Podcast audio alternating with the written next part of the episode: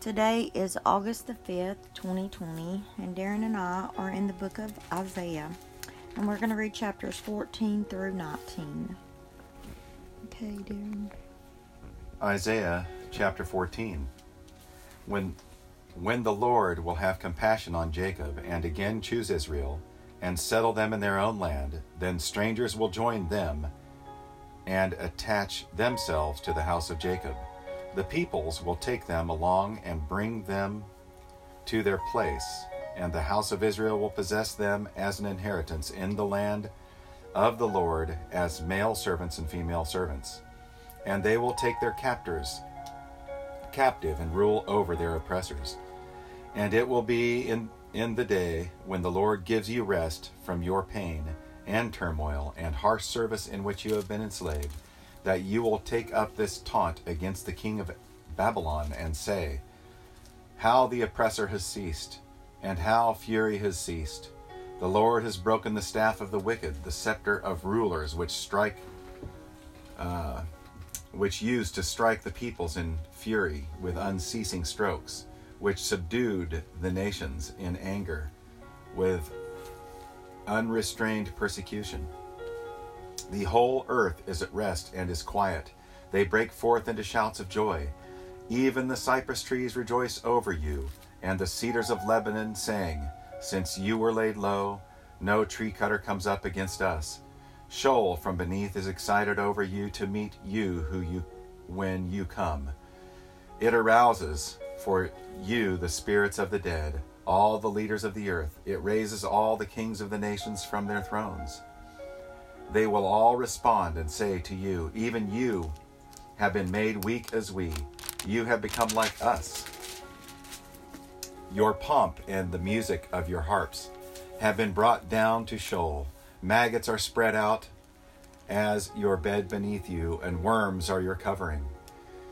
How you have fallen from heaven, O star of the morning sun of dawn! You have been cut down to the earth you who have weakened the nations. But you said in your heart, I will ascend to heaven. I will raise my throne above the stars of God, and I will sit on the mount of assembly in the recesses of the north. I will ascend above the heights of the clouds. I will make myself like the Most High. Nevertheless, will will be thrust down to Sheol to the recesses of the pit.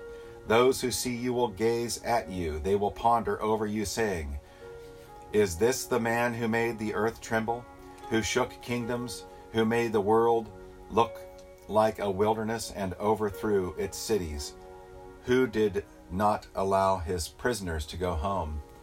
All the kings of the nations lie in glory, each in his own tomb. But you have been cast out of your tomb like a rejected branch, clothed with the slain, who are pierced with a sword, who go down to the stones of the pit like a trampled corpse. You will not be united with them in burial. You will have ruined your country. You have slain your people. May the offspring of evildoers be not be mentioned forever. Prepare for his sons a place of slaughter because of the iniquity of their fathers. They must not arise and take possession of the earth and fill the face of the world with cities. I will rise up against them, declares the Lord of hosts and I will cut off from Babylon uh, name and survivors, offspring and posterity, declares the Lord. I will also make a possession for the hedgehog and swamps of water, and I will sweep it with a broom of destruction, declares the Lord of hosts. The Lord of hosts has sworn, saying, Surely, just as I have intended, so it has happened, and just as I have planned, so it will stand uh, to break Assyria in my hand, and I will trample him on my mountains. Then his yoke will be removed from them, and his burden removed from their shoulder. This is the plan devised against the whole earth, and this is the hand that is stretched out against all nations. For the Lord of hosts has planned, and who can frustrate it? And as for his stretched out hand, who can turn it back?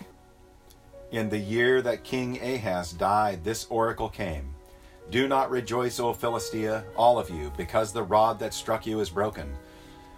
For from the serpent's root a viper will come out, and its fruit will be a flying serpent. Those who are most helpless will eat, and the needy will lie down in security. I will destroy your root with famine, and it will kill off your survivors. Wail, O gate, cry, O city, melt away, O Philistia, all of you, for smoke comes from the north. And there is no straggler in his ranks. How, then, will one answer the messengers of the nation? That the Lord has founded Zion, and the afflicted of his people will seek refuge in it. Isaiah chapter 15 The oracle concerning Moab. Surely in a night Ar of Moab is devastated and ruined. Surely in a night Kir and Moab is devastated and ruined. They have gone up to the temple and to uh, Dibon, even to the high places to weep. Moab wails over Nebo and Medeba. Everyone's head is bald and every beard is cut off. In their streets they have girded themselves with sackcloth. On their housetops and in their squares everyone is wailing, dissolved in tears. Heshbon and Elealeh also cry out. Their voice is heard all the way to Jahaz. Therefore the armed men of Moab cry aloud. His soul trembles within him. My heart cries out for Moab. His fugitives are as far as Zoar and Eglath, Shalishiah, for they go up the ascent of Luhith, weeping. Surely on the road to Horonaim, they raise a cry to distress over their of distress over their ruin. For the waters of Nimrim are desolate. Surely the grass is withered, the tender grass died out. There is no green thing. Therefore the abundance which they have acquired and stored up, they carry off over the brook of Arabim. For the cry of distress has gone around the territory of Moab. Its wail goes as far as Eglam, Eglaim, I guess, and its wailing even to Beer Elim. For the waters of uh, Dimon are full of blood. Surely I will bring added woes upon Dimon, a lion upon the fugitives of Moab, and upon the remnant of the land. Isaiah chapter 16. Send the tri- tribute lamb to the ruler of the land. From Sela, by way of the wilderness to the mountain of the daughter of Zion. Then, like fleeing birds or scattered nestlings, the daughters of Moab will be at the fords of the Arnon. Give us advice, make a decision, cast your shadow like night at high noon. Hide the outcasts, do not betray the fugitive. Let the outcasts of Moab stay with you, be a hiding place to them from the destroyer. For the extortioner has come to an end, destruction has ceased. Oppressors have completely disappeared from the land. A throne will be established in loving kindness and a judge will sit on it in faithfulness in the tent of David. Moreover, he will seek justice and be prompt in righteousness. We have heard of the pride of Moab and excessive pride, even of his arrogance, pride, and fury. His idle boasts are false. Therefore, Moab will wail. Every one of Moab will wail. You will moan for the raisin cakes of Kir Hareseth as those who are utterly stricken. For the fields of Heshbon have withered, the vines of Sibmah as well.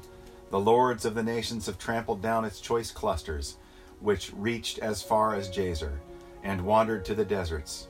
Its tendrils spread themselves out and passed over the sea. Therefore I will weep bitterly for Jazer. For the vine of Sibmah, I will drench you with my tears, O Heshbon and Elealeh. For the shouting over your summer fruits, and your harvest has fallen away. Gladness and joy are taken away from the fruitful field. In the vineyards also there will be no cries of joy or jubilant shouting. No treader of treads out wine in the presses. For I have made the shouting to cease. Therefore my heart intones like a harp for Moab, and my inward feelings for Kir Hareseth. So it will come about when Moab presents himself, when he wearies himself upon his high place, and comes to his sanctuary to pray, that he will not prevail. This is the word which the Lord spoke earlier concerning Moab. But now the Lord speaks, saying, With, Within three years, as a hired man would count them, the glory of Moab will be degraded, along with all his great population, and his remnant will be very small and impotent. Isaiah chapter 17. The oracle concerning Damascus. Behold, Damascus is about to be removed from being a city, and will become a fallen ruin. The cities of Aroer are forsaken. They will be for flocks to lie down in, and there will be no one to frighten them. The fortified city will disappear from Ephraim, and sovereignty from Damascus, and the remnant of Aram. They will be like the glory of the sons of Israel, declares the Lord of hosts. Now in that day the glory of Jacob will fade, and the fatness of his flesh will become lean. It will be even like the reaper gathering the standing grain.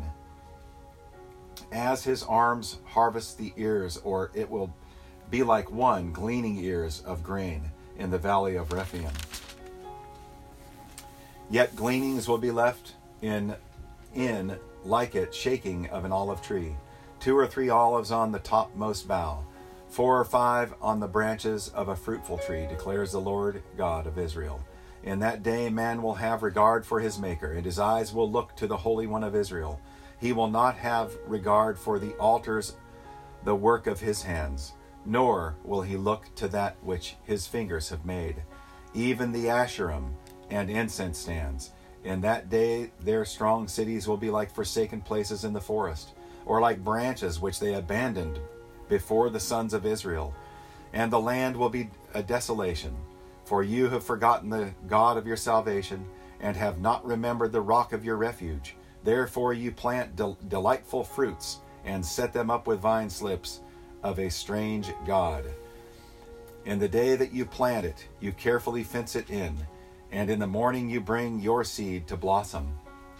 But the harvest will be like a heap in, in a day of sickliness and incurable pain. Alas, the uproar of many peoples who roar like the roaring of seas, and the rumbling of the nations who rush on like the rumbling of mighty waters. The nations rumble on like the rumbling of many waters, but he will rebuke them, and they will flee far away, and be chased like chaff in the mountains before the wind, or like whirling dust before a gale. At evening time, behold, there is terror before morning there are no, there are no more. Such will be the portion of those who plunder us, and the lot of those who pillage us. Isaiah chapter 18.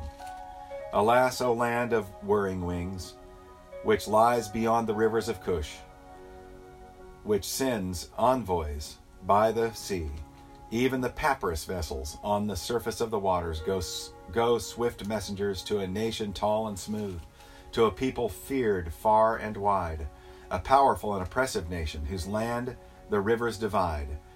All you inhabitants of the world and dwellers on earth, as soon as a standard is raised on the mountains, you will see it, and as soon as the trumpet is blown, you will hear it. For thus the Lord has told me I will look from my dwelling place quietly, like dazzling heat in the sunshine, like a cloud of dew in the heat of harvest. For before the harvest, as soon as the bud blossoms and the flower becomes ripened, a ripening grape, then he will cut off the sprigs with pruning knives and remove and cut away the spreading branches. They will be left together for mountain birds of prey and for all the beasts of the earth, and the birds of prey will spend the summer feeding on them, and all the beasts of the earth will spend harvest time on them.